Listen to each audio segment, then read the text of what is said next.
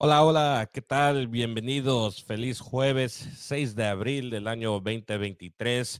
Hoy finalmente llega a su final la serie entre los Chicago White Sox y los Gigantes de San Francisco. Ayer hubiera llegado a su final la, la, serie entre los Chicago Cubs y los Cincinnati Reds. Ese partido de ayer es pospuesto hasta el primero de septiembre, un viernes, lo que formará parte de una doble cartelera por eh, condiciones de, eh, climáticos donde deciden posponer el partido, el tercer partido entre los Cincinnati Reds y los Chicago Cubs. Entonces, lo cual indica que por el momento las, las dos marcas de ambos equipos se ven de esta manera. Los Chicago Cubs con dos victorias y tres derrotas. Los Chicago White Sox con tres victorias y cuatro derrotas. Vamos a hablar un poquito de ambos equipos, cómo les fue para empezar este, este, o terminar lo que es oficialmente la primera semana de la temporada de las grandes ligas, cómo le fue a los Chicago Cubs allá en Cincinnati, cómo les fue a los Chicago White Sox aquí, lo que fue la apertura de esta nueva temporada en casa. Eh, vamos a entrar hay, mucho, la verdad, mucho de qué hablar eh, para, ambas, para ambos equipos. Eh, tal vez un poquito menos para los Chicago Cubs, ya que no se jugó el tercer partido de esa serie, pero aún así en esos dos partidos jugados eh, dejaron cuestiones, dudas y también un poco de éxito para unos cuantos jugadores. Ya luego lo platicaremos quiénes son y quiénes no para los Chicago Cubs. Por el momento vamos a iniciar con lo que es eh, los Chicago White Sox. Los Chicago White Sox, ¿qué se puede decir? Fueron humillados en casa, no solamente una noche, sino dos eh, de los tres partidos jugados en casa en esta la apertura del 2023 en el Guaranteed Gray Field, enfrente de su, su propia afición, y los Chicago White Sox fueron humillados. Yo creo que, por no decirlo de otra manera, eh, vamos a decir que fueron humillados porque no solamente el día de hoy, donde pierden el partido por un marcador de 16 carreras a 6, sino en el home opening, ¿no? El primer partido en casa de la temporada donde pierden 12 a 3 ese partido también. Es muy temprano, en mi opinión, para encender las alarmas. Entiendo que perder de esa manera debería de dar vergüenza, debería de, poner en, en duda bastantes cosas, pero hay que recordar, apenas vamos empezando la temporada para los lanzadores en esta serie, sí, ya es su, su, segundo partido lanzado como titular. Eh, fueron, perdón, para dos de ellos, para uno, Michael Kopech fue apenas, su primer partido lanzado. Para Lance Lynn y Dylan ellos ya tienen dos. Por su parte, aunque quiero empezar, siempre me gusta empezar de, del primer partido al último. Eh, voy a cambiar un poquito el esquema para este episodio para ponerlo a un lado, porque creo que de los tres, Dylan Cis es el que tal vez no merece tanto crédito eh, o se le puede culpar mucho por lo sucedido este, en este principio de semana. Él tuvo una salida buena, no de las mejores. Obviamente, el problema con Dylan Cis sigue siendo que lo queremos ver más en la sexta, en la séptima entrada. 99 lanzamientos en cinco entradas, cinco entradas buenas, un, hit, eh, un cuadrangular, eh, una carrera permitida. E, ese fue el único daño que los gigantes de San Francisco pudieron hacer en el segundo partido de esta serie.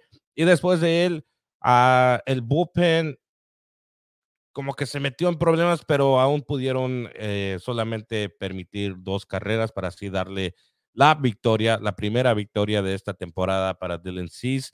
Tuvo ocho ponches, Eh, siempre te acostumbras a ver 10 o más de parte de Dylan pero 8 me encanta verlo. Eh, un ERA que se mantiene muy bajo de 1.59 para este partido. a Jake Dickman, entra eh, en la próxima entrada, la sexta lanza muy bien, se vio bien, un, ponche que consiguió, no permitió carreras.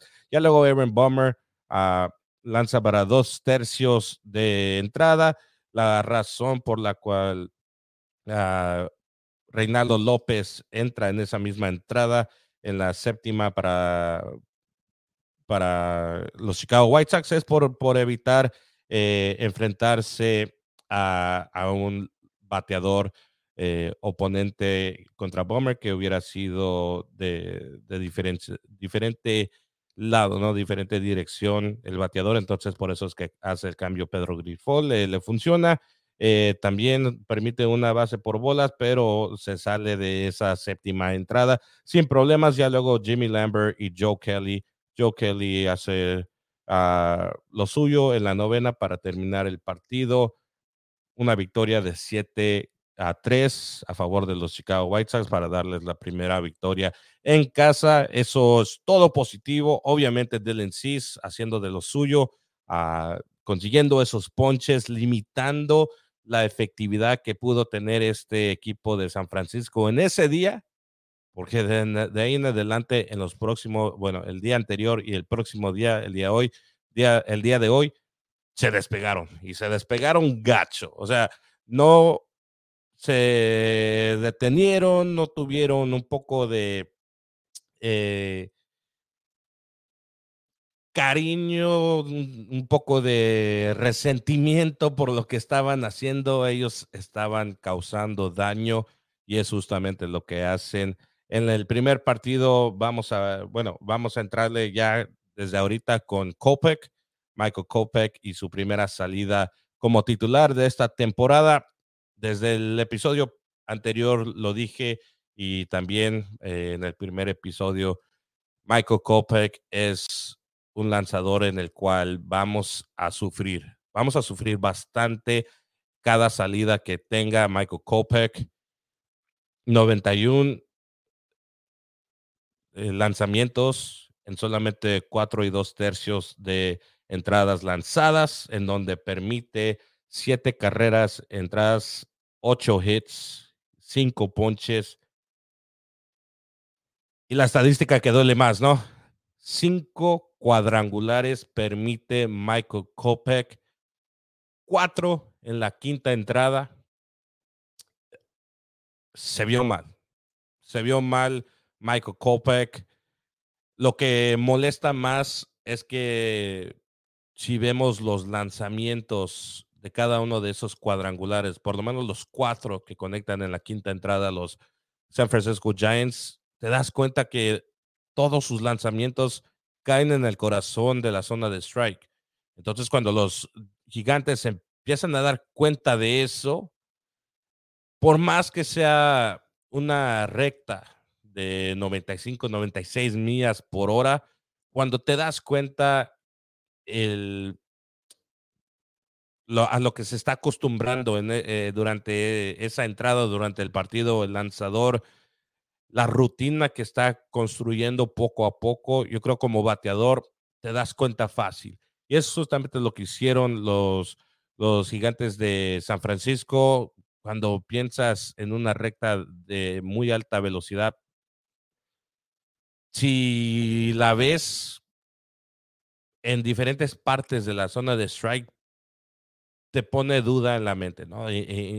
¿Dónde le tengo que dar swing? ¿En qué momento le tengo que dar swing? Pero cuando es un lanzamiento que repite y repite y lo está poniendo en el mismo lugar de la zona de strike como lo estaba haciendo Michael Kopech, se convierte muy fácil, ¿no? E, en saber exactamente en qué momento darle swing y en qué posición le, vas, le va a llegar, te va a llegar esa pelota. Cuatro cuadrangulares. Eh, este partido se les salió del alcance a los Chicago White Sox muy temprano. Obviamente ya en la quinta entrada estábamos viendo un marcador de 7 a 0. En la séptima, los Chicago White Sox pueden hacer algo, dos carreras, ya luego una más en la octava. Decías 7 a 3, posiblemente en la, nueve, en la novena pueden tener un tipo de rally los Chicago White Sox. No, no fue así porque José Ruiz, quien ha tenido un inicio de temporada muy, muy pobre, pero regresamos a lo que yo dije iba a ser un problema con este equipo, la profundidad del bullpen. se ve obligado eh, Pedro Grifol en utilizar a José Ruiz porque es, es, de lo poco que tenemos. Jimmy Lambert no es para darte dos días seguidos.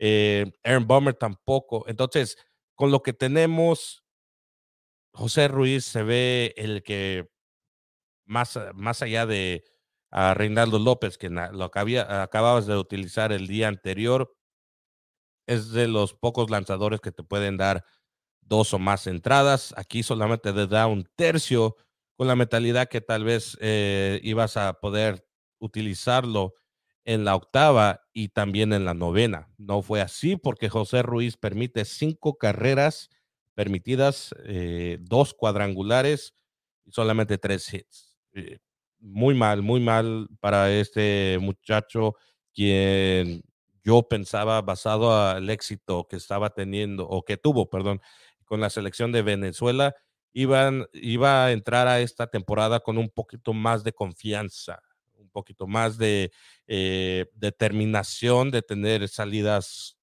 exitosas, salidas que beneficiaran al equipo de los Chicago White Sox, pero no ha sido así. José Ruiz se ha visto muy mal en, esas eh, salidas, por lo cual le agregamos no solamente a Michael Kopech y a Lance Lynn, como dice aquí a mi lado el menú, el resto del picheo de los Chicago White Sox están dejando mucho que desear. Eh, la verdad es, es un, un picheo que eh, se está metiendo en bastantes problemas en los últimos, en sus últimas dos salidas, José Ruiz ha, conseguido un ERA de 31.5. Obviamente la temporada es muy, muy eh, joven. Eh, apenas solamente dos, eh, perdón, una semana jugada para los Chicago White Sox, siete partidos, pero como les digo, es que José Ruiz no se, no se ha visto de nada bien ah, para iniciar es, este año en cuatro partidos jugados. Ha permitido lo que son ocho hits, nueve carreras y esos dos cuadrangulares, eh, una, una efectividad, perdón,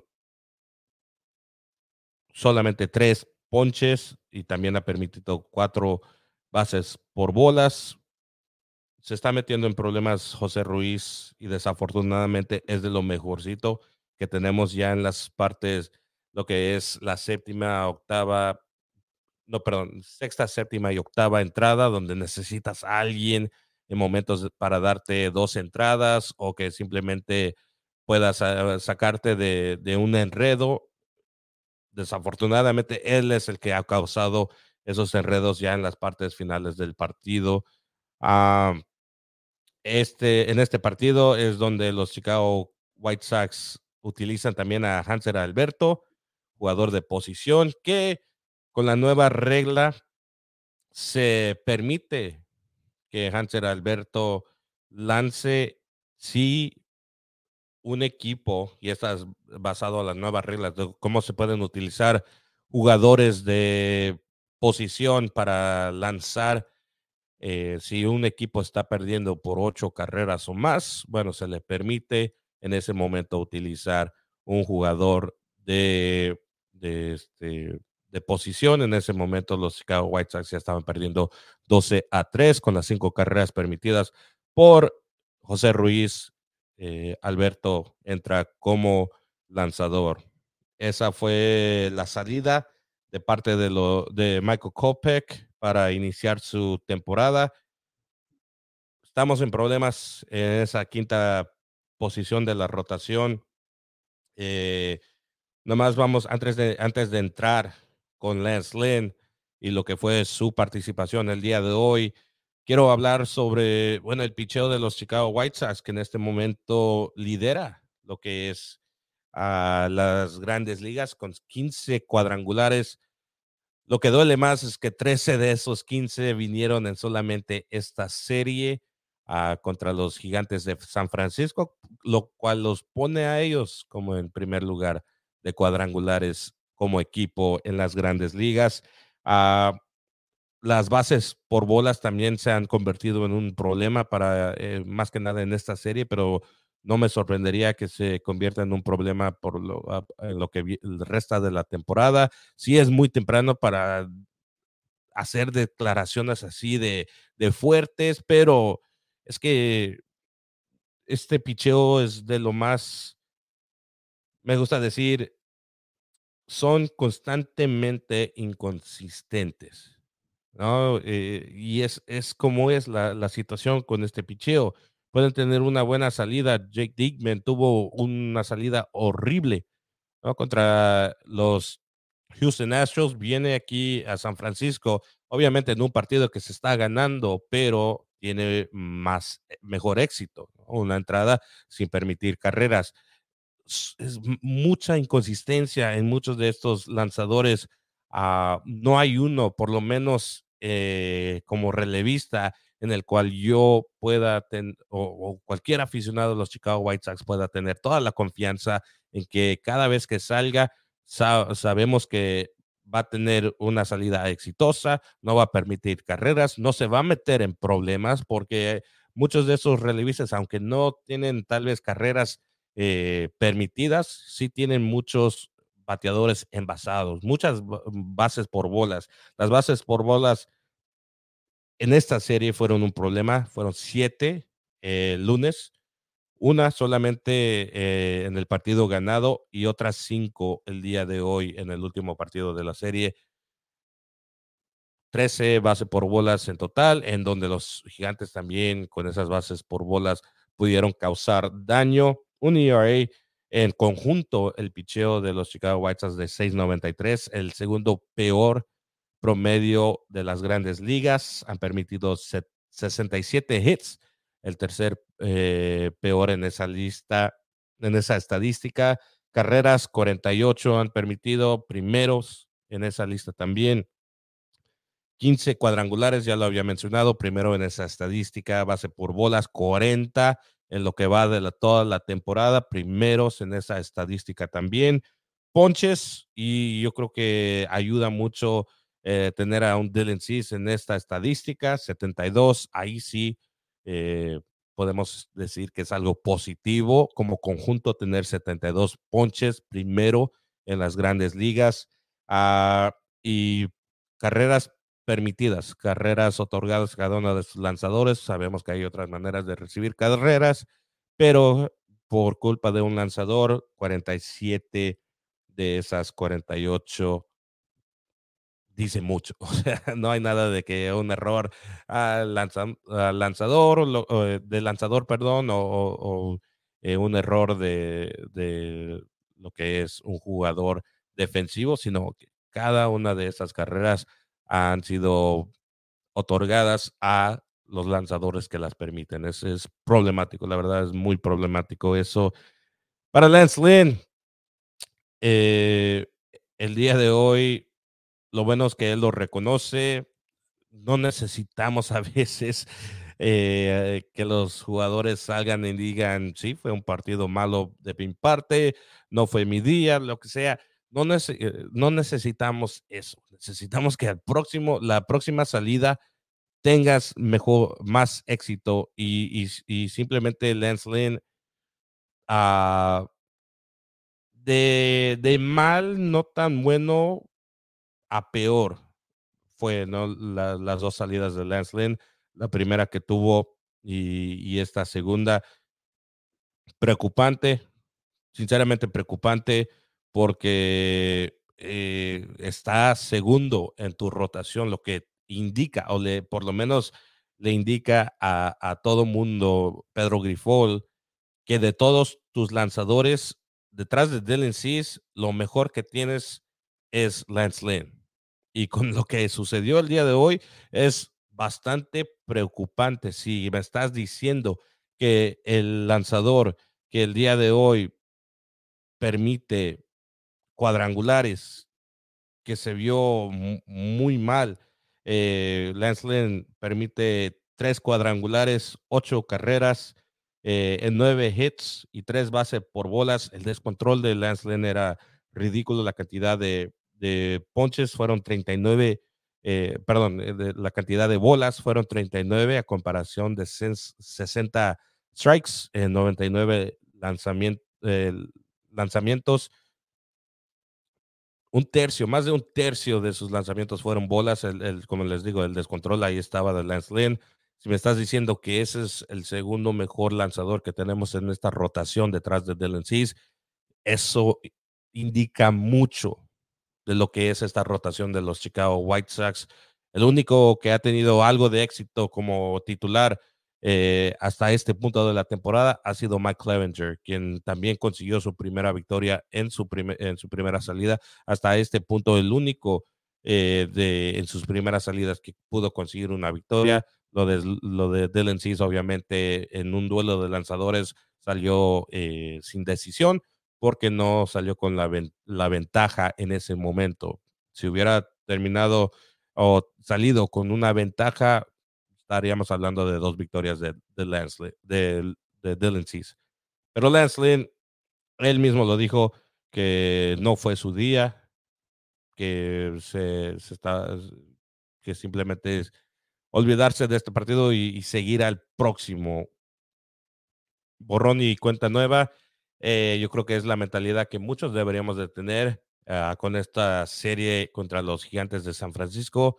No creo que recuerda yo, que pueda recordar yo una serie donde hemos sido dominados de manera tan vulgar es lo que fue, eh, fue algo muy vulgar ver la cantidad de hits, la cantidad de cuadrangulares que estaban consiguiendo estos bateadores de los gigantes de San Francisco, equipo que en mi opinión no tiene la misma, el mismo calibre que tiene un equipo como Houston, pero aún así pudimos detener un poquito más a Houston y tal vez se confiaron, se confiaron contra este, esta alineación de los gigantes y bueno, sufrieron, sufrieron al, hacerlo. Michael Conforto es un jugador interesante quien en esta, eh, en esta serie tuvo, fueron tres cuadrangulares, si no eh, me equivoco, fueron dos, dos cuadrangulares eh, hoy tuvo tres carreras impulsadas en tres hits. Solamente fue ponchado una vez. Eh lo digo interesante, Michael Conforto, porque este jugador no jugó lo que fue toda la temporada pasada. Eh, una decisión que, bueno, no realmente la tomó él, sino que ningún equipo quería tomar el riesgo de contratar al muchacho Michael Conforto, que tiene este, ya 30 años. Mm, la mayoría de su carrera fue con los Mets de Nueva York. El año pasado no llega a una extensión con Nueva York, los Mets. Por muchos meses antes de iniciar la temporada, Michael Conforto estaba como un candidato para reforzar los jardines de los Chicago White Sox.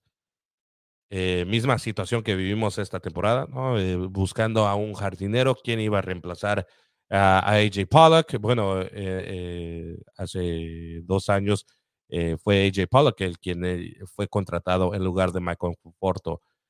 El riesgo era por sus lesiones que tuvo, más que nada en esa temporada 2020, donde solamente jugó 52, 54 partidos. Ah, consiguió 65 hits en 52, 54 uh, partidos, un promedio de 3.22. No son números malos. A 65 hits, 40 eh, carreras, eh, y 31 carreras impulsadas en 54 partidos. Para mí se me hacen como números no excelentes, pero sí positivos, eh, algo que podría haber eh, aportado a la alineación de los Chicago White Sox. Rick Hahn decide no, por, por la misma razón que el resto de las grandes ligas uh, decidieron decirle que no a Michael Conforto, el riesgo que corrían por las lesiones uh, en las cuales estaban, en las cuales es, él estaba batallando.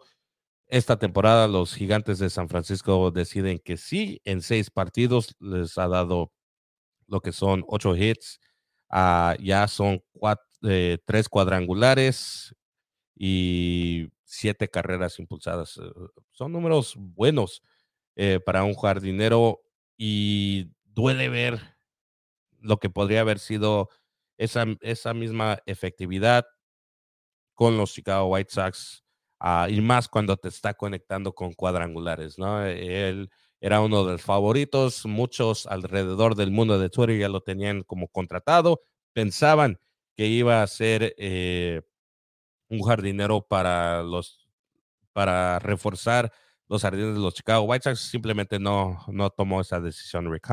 Los gigantes han tomado ese riesgo, pero hasta el momento les ha beneficiado mucho. Uh, y tal vez podría haber ayudado en situaciones como la, la cual nos encontramos el día de hoy, uh, después de que ayer se anunciara que Eloy Jiménez sale lesionado. Entonces, en partidos donde Oscar Colás no va a jugar, ¿quién está como opción en los jardines? Bueno, a Kevin Sheets, un primera base, está siendo utilizado como jardinero. También, um, por lo menos hoy, los Chicago White Sox utilizan a déjenme ver, para, para salir en los jardines utilizan a el a Romy González, que también es una segunda base y lo están utilizando en los jardines. Entonces, ese es el problema en el, cual nos vamos a encontrar cuando uh, en este momento Eloy Jiménez está fuera por lesión, que según Pedro Grifol, según Eloy Jiménez, cómo se siente, piensa que va a estar de regreso eh, antes de que se termine el mes. Estaban pláticas en, de que entre tres y cuatro semanas se iba a perder Eloy Jiménez. Parece que no. Parece que basado a cómo él se siente y lo que nos dijo Pedro Grifol, podría estar de regreso más temprano que tarde, eh, que es algo positivo. Ahora, Pedro Grifol platicó después del partido de hoy sobre la condición física de Eloy, que es un jugador que se preparó muy bien para esta temporada. Ya hablamos eh, de esa pérdida de peso, pero simplemente yo, yo, yo por mucho tiempo dije que no era un jugador que era propenso a lesiones, sino que era un jugador que se lesionaba porque trataba de hacer de más en situaciones como corriendo las bases o si no en, en, el jardín derecho tratando de hacer jugadas que simplemente su cuerpo no lo, no lo permitían hacer.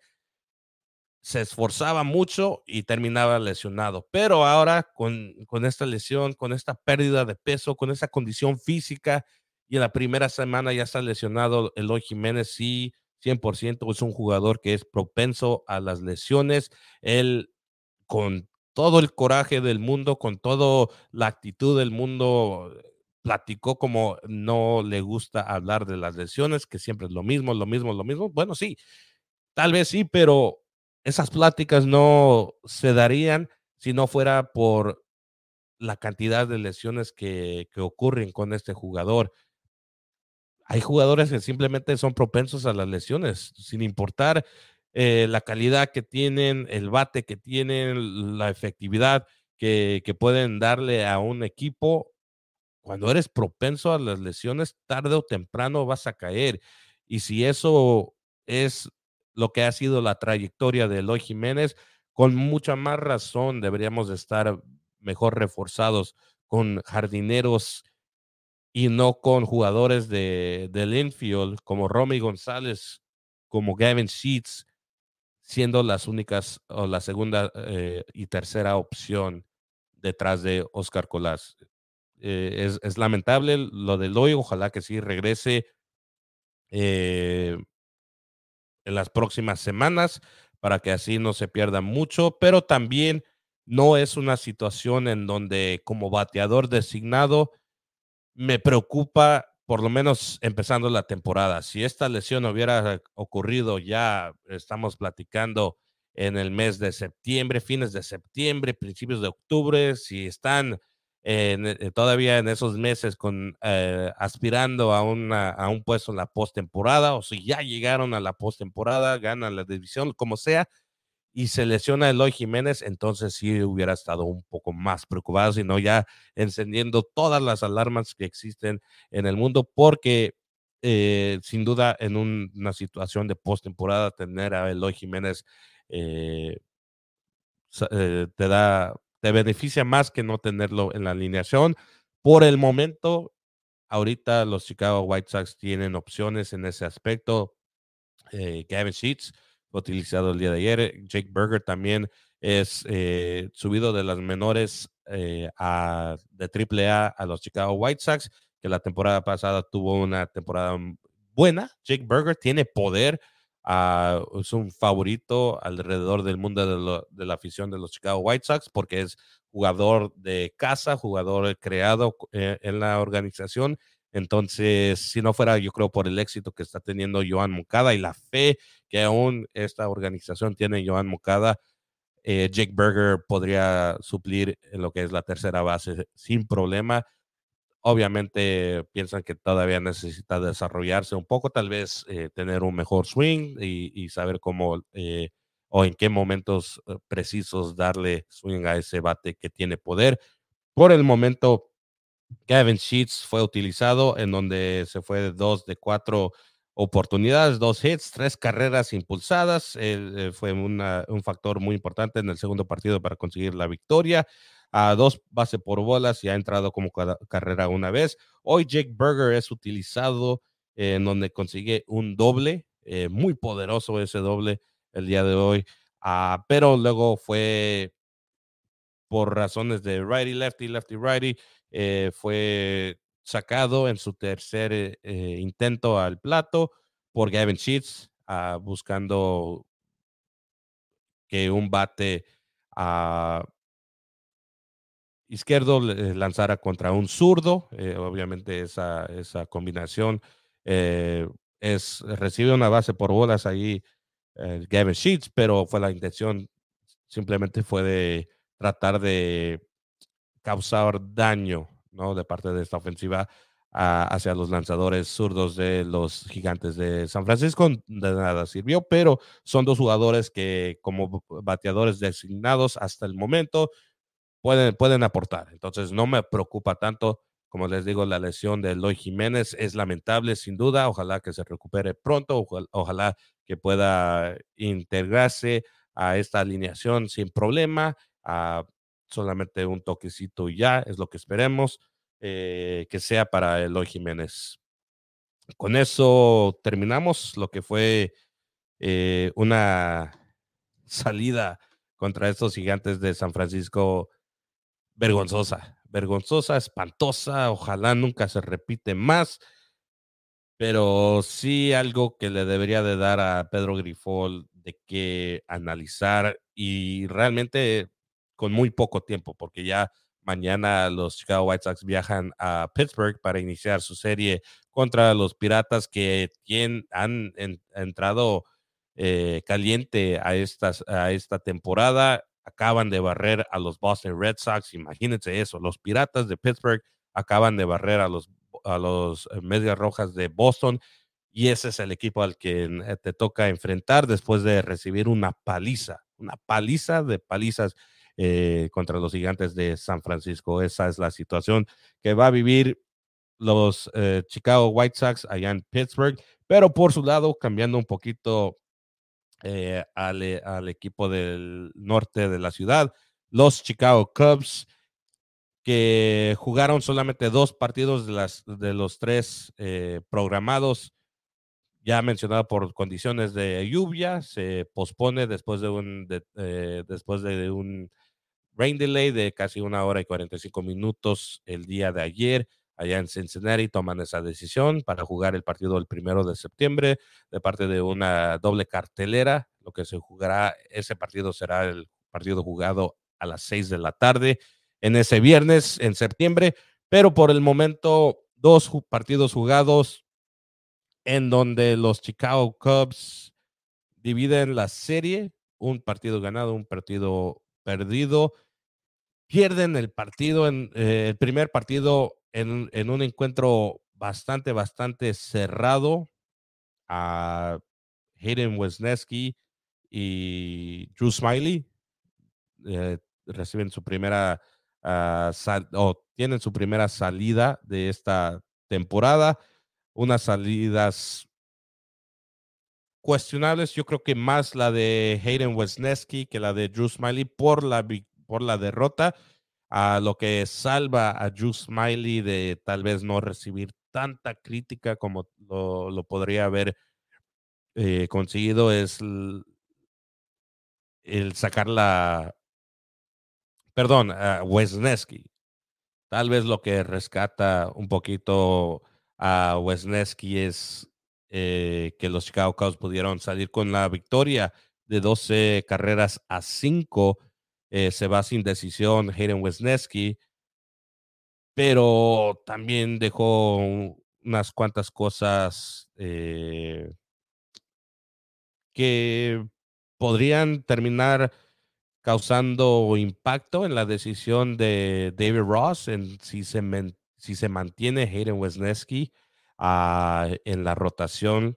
Ante, en la previa, en el primer episodio, platiqué sobre cómo Hayden Wesneski es un jugador que eh, en este momento de su carrera, uh, y bueno, para la organización de los Chicago Cubs, es reemplazable y, lo puede, y puede ser reemplazado puede ser reemplazable lo más pronto que lo más pronto posible a como se sienta David Ross, porque tiene opciones David Ross, no solamente en esta eh, alineación de 40 jugadores que tiene a su disposición en este momento, pero la cantidad de jugadores en las menores que también entran como opción para el señor David Ross, dependiendo cómo les esté yendo en las menores, en, eh, en Iowa eh, o eh, entonces, yo creo que aunque terminan ganando los Chicago Cubs esta salida de, de Hayden Wesneski, cuatro y dos tercios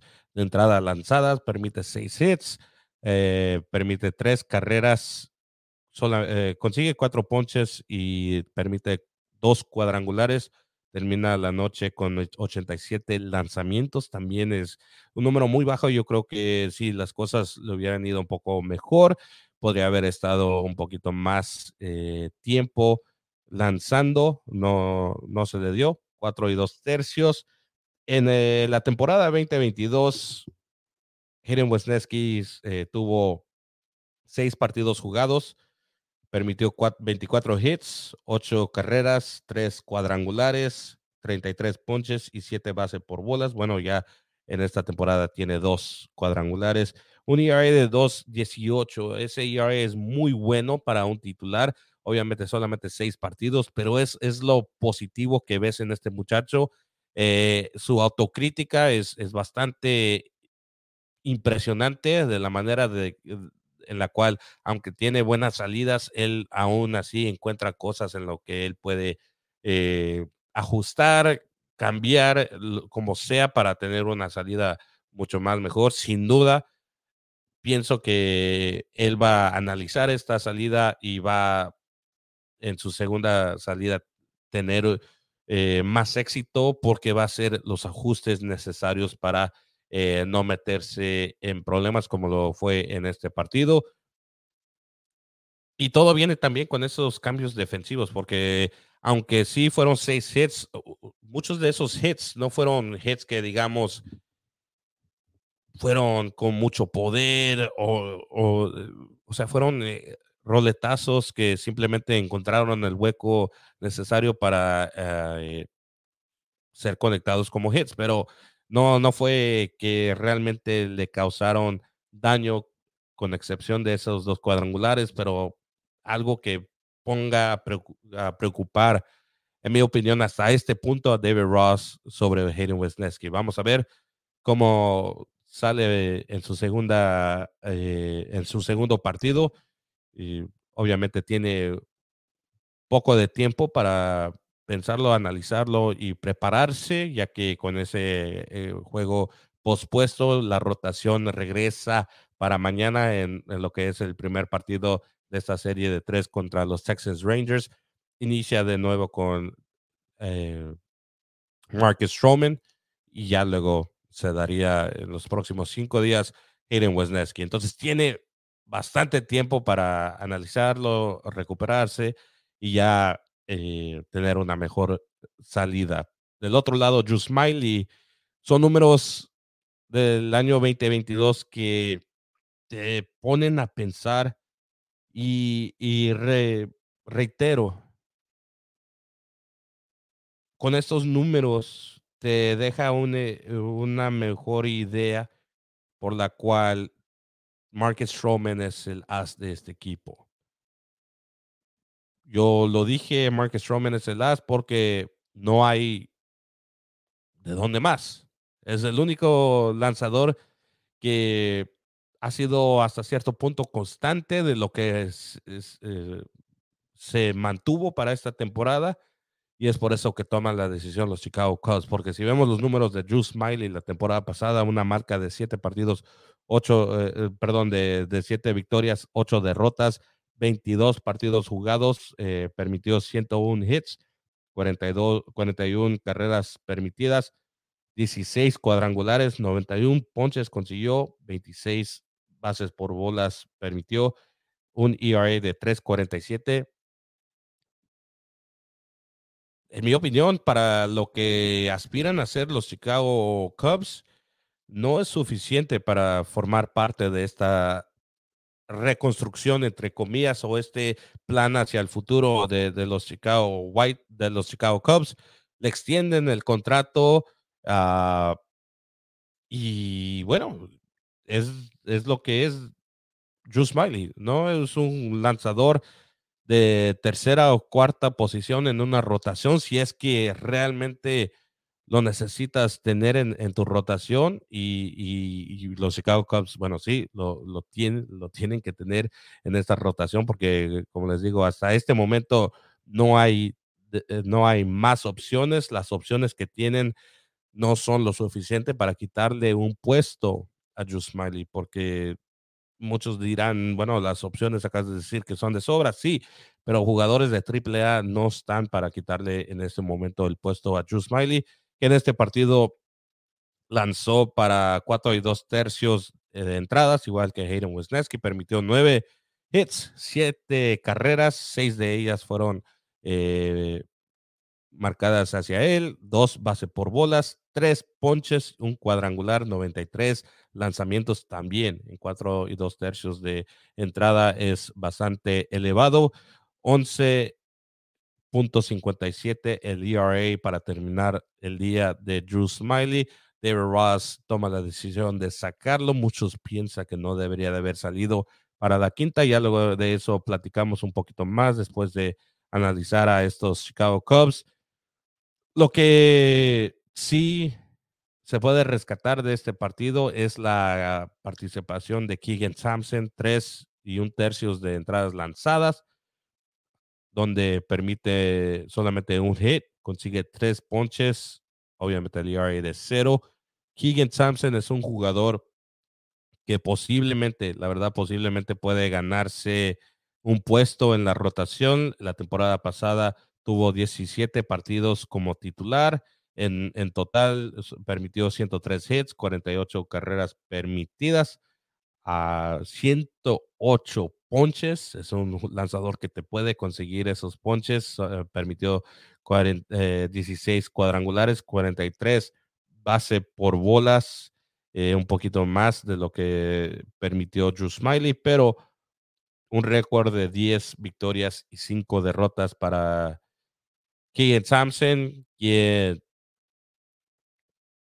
es un jugador que no solamente le puede quitar el puesto a Hayden Wesneski, pero también tal vez a, a Drew ¿no? Si llega a ese punto, ese, ese momento donde realmente necesitas algo nuevo, algo que te dé una dirección completamente diferente a lo que estás viendo con Drew Smiley en esa rotación, sin duda pienso que Keegan Thompson puede unirse a la rotación y tener bastante éxito. A sus salidas como relevista han sido bastante positivas. No tiene un ERA de cero porque no ha permitido nada de carreras. Ah, es solamente algo de eh, que podría estar en la mente de David Ross, ¿no? De, de tomar esa decisión en algún punto de, punto de esta temporada donde dice Keegan Thompson, lo voy a meter como tercera opción o, cuarta, o si no, quinta, y, sacas a, a Hayden Wisniewski, algo que tal vez no haría, porque como lo mencionamos al principio de la temporada, yo creo que aunque sí, los Chicago Cubs van a ser más competitivos, tal vez no es un equipo que esté listo para, eh, postemporada y si sí está listo para eh, llegar de panzazo a la postemporada, no está listo para causar impacto. Entonces, a Hiren Wesneski, si ya le presentaste la oportunidad de integrarse desde el inicio de esta temporada a la rotación titular, yo creo que haces un poquito más daño que beneficio mandándolo tan temprano, este, tal vez después de tres, cuatro salidas a las menores Ah, y afectas un poquito ese desarrollo. Yo creo, yo creo que vives y mueres con la decisión de, utilizar a Hayden Wesneski para esta temporada, por lo cual yo pensaría que si entra Keegan Sampson la rotación, James, Jameson Tyon o el mismo Drew Smiley serían los afectados. También hay, eh, falta esperar qué es lo que sucede con Kyle Hendricks. Kyle Hendricks eh, en su regreso de su lesión, obviamente no es un lanzador que pertenece o merece estar en, el bullpen. Eh, es un jugador titular, un lanzador titular. Obviamente esperando a cómo regrese sus condiciones físicas, cómo se siente. También eh, es un jugador que ya supera los 30 años, entonces le puede, no se sabe cómo le podría haber afectado esa lesión.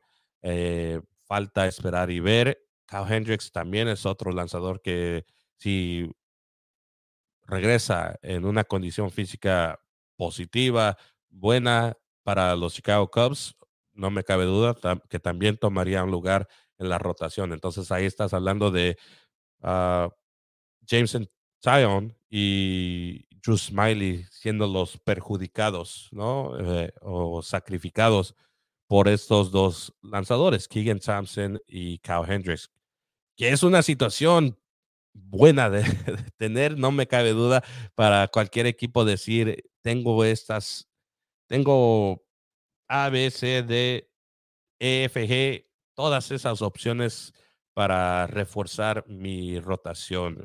Situación positiva, pero a como van pasando los partidos, obviamente actuaciones como la de Drew Smiley, tal vez la de Hayden Wesneski no tanto, pero sí, no es lo que quieres ver de un titular. Cuatro y dos tercios no es suficiente y más con esas, esa cantidad de esa cantidad de lanzamientos lanzados en cuatro y dos tercios es, es preocupante, sin duda quieres que tu titular por lo menos te dé seis entradas a como se está jugando el béisbol eh, en esta época. Normalmente seis entradas por un lanzador y este mismo esquema es algo que implementó o inició los Chicago Cubs, el de utilizar tu titular para seis entradas mínimo y ya luego eh, séptima, octava y novena por tres relevistas. Es un sistema que inició los Chicago Cubs, que muchos equipos han adoptado, pero que le benefició mucho a los Chicago Cubs y lo vimos bastante eh, ser utilizado bastante bien cuando tenían lo que era el dragón de tres cabezas, eh, a Ryan Chapera, Andrew Chafin y Craig Kimbrough, los Chicago Cubs, hace tres temporadas. Increíble pensar que ya, ya son tres temporadas que tuvieron ese, ese dragón de tres cabezas, los Chicago Cubs, pero lo que ayudó a implementar este sistema de, de seis entradas lanzadas por tu titular, ya luego ellos tres eh, o cualquiera otros relevistas tomaban el mando de la sexta, séptima y octava entrada. Veremos cómo es que David Ross utiliza a sus lanzadores, sus relevistas y esos jugadores que solamente están esperando su oportunidad de formar parte de lo que es la rotación titular. Ahora la ofensiva, la ofensiva de los Chicago Cubs. La razón por la cual pongo Dansby Swanson, Ian Happ y quién más, es porque es justamente lo que es.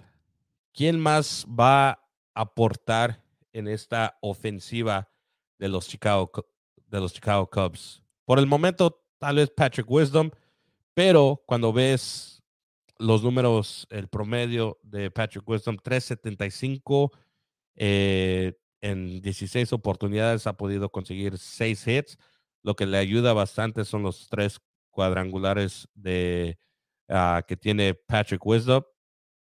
Perdón, los dos cuadrangulares que tiene Patrick Wisdom. ¿Quién más? ¿No? Uh, numeritos de Ian Happ en esta temporada. Nomás les voy a dar los numeritos en total que tienen en este momento los Chicago Cubs. 48 hits como equipo, 28 carreras, cuatro cuadrangulares. Es, eh, en esa estadística son 27. En la, están en la posición 27 de 30 equipos en las grandes ligas. Eh, tercer peor número en términos de cuadrangulares, solamente cuatro. Y carreras impulsadas, 26. Cuando vemos esos numeritos, y ahí les va los numeritos de Ian Happy Dansby Swanson. Ian Happ tiene siete hits, tiene el 15% de los hits conseguidos por los Chicago Cubs. Carreras, tienes, eh, ha entrado seis veces, es el 21% de las carreras que han entrado para los Chicago Cubs. Una, una, un cuadrangular, el 25%, solamente son cuatro, pero obviamente ha aportado en ese aspecto Ian Happ. Dos carreras impulsadas, el 7% eh, de las 26 que tienen los Chicago Cubs. Dansby Swanson, 10 hits, que es el 20% de todos los hits que tienen los Chicago Cubs en este momento. Seis carreras, seis veces ha entrado también él como carrera, agrégale otro 21% y dos carreras también impulsadas que tiene Dansby Swanson, el 7%, mismo número que el señor Ian Happ. Conjunto, los dos tienen 17 hits, el 37% de todos los hits que ha conseguido los Chicago Cubs esta temporada han sido de estos dos jugadores.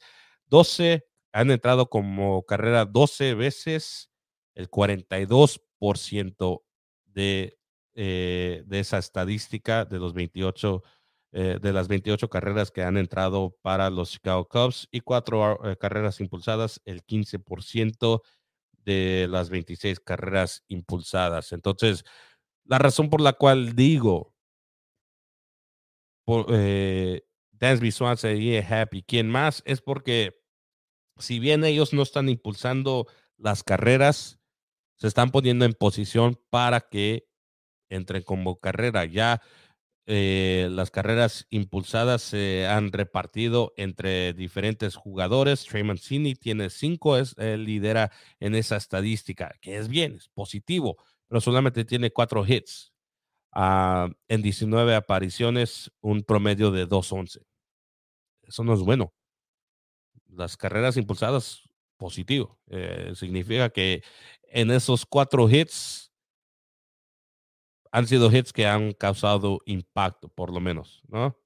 Por su parte, Patrick Wisdom eh, tiene sus dos cuadrangulares, esa efectividad de 3.75 y solamente tiene tres ponches, que es bueno la verdad es bastante bueno, pero porque a comparación a la temporada pasada, cuando, cuando vemos el inicio hasta este punto de, cinco partidos jugados, donde tuvieron series, una serie contra los Brewers de Milwaukee para también empezar la temporada y dos partidos contra Pittsburgh, allá en Pittsburgh.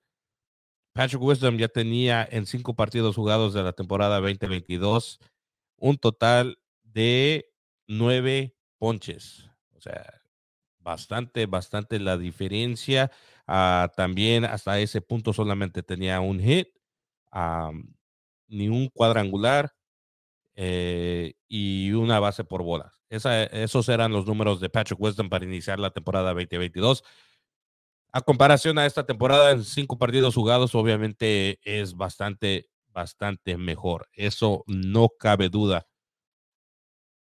Pero es algo que pueda mantener constante a lo largo de esta temporada o vamos a ver esos números bajar a cómo vaya progresando esta temporada. E, esa es la preocupación. Por eso no me siento lo suficiente confiable en decir que Patrick Wisdom es automáticamente esa tercera opción detrás de Ian Happ y Dansby Swanson. Eh, eso es parte de la preocupación que van a tener bastantes aficionados de los Chicago Cubs en lo que viene de eh, el resto de esta temporada. Dansby Swanson Ian Happ van a hacer lo suyo.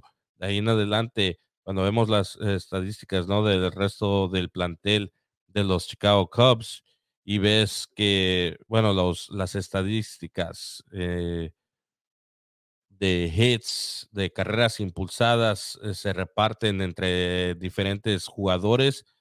Ahí es donde te das cuenta, ¿no? Lo que, lo problemático que tal vez pueda ser esta ofensiva de los Chicago Cubs eh, con excepción, ¿no? De, este, de la paliza que le dieron a los Cincinnati Reds en el segundo partido, donde anotan 12 carreras. Pueden hacer eso constantemente, no, no sé. La verdad no sé si, si son capaces, si tienen el arsenal suficiente para tener ese tipo de éxito serie tras serie tras serie y ahí es donde se complica las esperanzas que tal vez algunos aficionados tengan en este equipo, que puedan ganar la división, que puedan eh, luchar por un puesto, por lo menos en la postemporada, y que puedan tener éxito a lo largo de la temporada. Eh, es muy temprano para, para hacer declaraciones de cómo va a ser la situación para este equipo. Son 162 partidos, por lo cual solamente han jugado cinco de ellos hay que darnos un poco de espacio, pero eh, también hay que analizar lo que ha sido hasta este momento los cinco partidos jugados por este equipo de los Chicago Cubs, sus lanzadores que si bien no han sido humillados como Lance Lynn y Michael Kopech, tampoco que digamos es bastante, bastante rescatable lo que han podido ser la rotación titular de los Chicago Cubs. Veremos si en esta segunda oportunidad para cada uno de estos jugadores, empezando con el, día de mañana ante los Texas Rangers, donde sale Marcus Stroman a la lomita, veremos si pueden, uh, un equipo de los Texas Rangers que ha iniciado con cuatro victorias, dos derrotas, a comparación a la temporada pasada y su inicio, yo creo que se han visto bastante bien los Texas Rangers. Veremos como un equipo que no es de tu división uh, o de la Liga Nacional qué, impacto pueda tener, tal como lo tuvo los gigantes de San Francisco en contra de los Chicago White Sox. Veremos. Marcus Stroman sale a la lomita mañana, ya luego regresa a su normalidad la rotación de los Chicago Cubs. La ofensiva, como les digo, Ian Happ, Dansby Swanson. Eh, espero ver más de otros jugadores más de otros jugadores en esta serie de tres partidos este fin de semana allá en Wrigley Field. Ahí estaremos. Les voy a publicar fotos, imágenes, videos, todo el contenido desde Wrigley Field para lo que es esta serie contra los Texas Rangers. Y para terminar, decisiones de David Ross en esta que es eh, la marca de dos partidos ganados, tres derrotas para iniciar la temporada 2023. David Ross, yo creo que más que nada, más allá de la decisión ofensiva que tomó en poner a Mastrobuoni ahí en los jardines cuando realmente no, no era necesario, ah, decisión que salió perjudicando al equipo de los Chicago Cubs. En el aspecto ofensivo, yo creo que no hay mucho que se le puede reclamar con lo que tiene a su disposición David Ross. No hay nada, no hay mucho que se le puede reclamar eh, en el aspecto ofensivo. Ya en esta su cuarta temporada David Ross, llegó el 2020 con los Chicago Cubs. Pero defensivamente y la manera que está manejando los lanzadores, yo creo que sí ha dejado bastantes dudas. En, eh, específicamente en esta serie contra los Cincinnati Reds, tanto Drew Smiley y Hayden Wesneski, la crítica es si realmente deberían de haber salido para esa quinta entrada. Si cuatro, si cuatro entradas era suficiente, si ya estaban demostrando que se estaban metiendo en problemas, si realmente la quinta entrada era necesaria para que ellos ambos salieran a lanzar. David Ross toma la decisión que sí, y esta decisión es una decisión que no solamente les ha afectado a los Chicago Cubs, bueno, consiguen la victoria en el, primer, en el segundo partido. No, les, no le afectó tanto, uh, pero a lo largo de la temporada pasada y todo su tiempo aquí con los Chicago Cubs y platicando con aficionados de los Cubs y, gente que ha estado por muchos años siguiendo ¿no? lo que es la trayectoria de entrenador tras entrenador eh, dentro de esta organización. Una de las críticas que ha recibido más David Ross es justamente cómo no saber cuándo hacer los cambios necesarios en los momentos precisos. Es, e, es, la, eh, lo que le ha afectado eh, últimamente a David Ross y se vio en estas últimas dos salidas de Hayden Wesneski y Drew Smiley. También posiblemente la salida de James Antion, en donde te, te pones a pensar si realmente una quinta entrada era necesario para estos lanzadores. Obviamente entra la estrategia, entra en cuestión cómo vas a utilizar tu bullpen, Ah, no quieres utilizarlos a veces un día detrás del otro. ah, ciertos relevistas no quieres utilizarlos ah, eh, por más de dos entradas. O sea, la estrategia existe para un entrenador en términos de, cómo utilizar tus lanzadores y luego tu bullpen si es que tus titulares no te están produciendo de la manera que esperabas. Pero yo creo que, bueno, llega el momento y lo positivo aquí es que Keegan Sansen tuvo una buena salida, por lo cual no ah, se requiere más de un lanzador eh, eh, en ese primer partido. Pero ah, yo creo que de todos modos Smiley no debería haber salido para la quinta entrada, tampoco Hayden Wesneski. Se estaba viendo que los Cincinnati Reds estaban conectando contra ambos lanzadores. David Ross toma esa decisión que sí.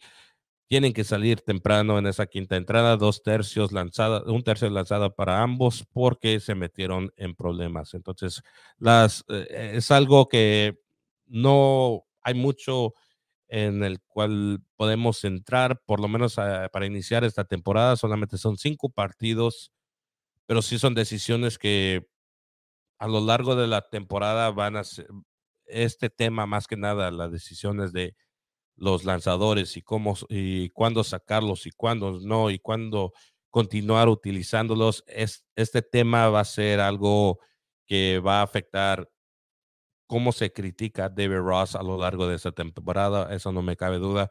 Veremos si se acopla un poquito mejor como entrenador. Son cuatro eh, temporadas como entrenador de los Chicago Cubs. Mucha gente pensaría que ya es el, tiempo suficiente para haber eh, aprendido un poquito mejor a cómo hacer estos cambios, estos eh, cambios de, eh, de, lanzadores, cómo utilizar sus relevistas, eh, cómo hacer la, mejorar la situación cuando tus titulares no están produciendo. Entonces, veremos, simplemente es, es algo que Obviamente se criticó en esta serie contra Cincinnati, un poquito de críticas también en la, en la serie contra los Milwaukee Brewers. Existen críticas que vienen desde hace dos temporadas o la temporada pasada también. David Ross para muchos no es el indicado para llevar a este equipo hacia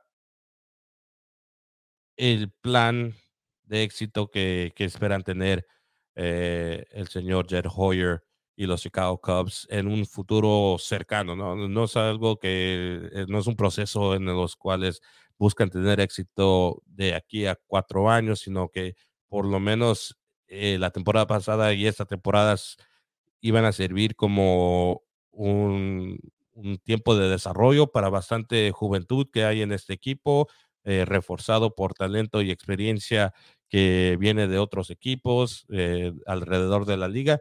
Y ya en la próxima temporada o en dos temporadas tener ese éxito donde realmente puedes entrar a una temporada y decir, entramos con la mentalidad de que vamos a llegar a la postemporada y por qué no pelear por una serie mundial. Entonces, es David Ross el indicado. Sus decisiones son buenas o malas. Dejen su comentario.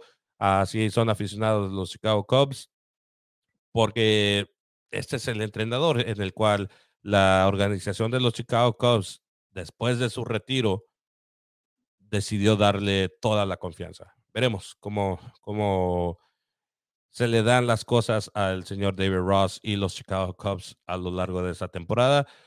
Cosa que vamos a seguir en detalle después de cada serie a lo largo de esta temporada. Eh, aquí terminamos este episodio, tercer episodio de rumbo a octubre.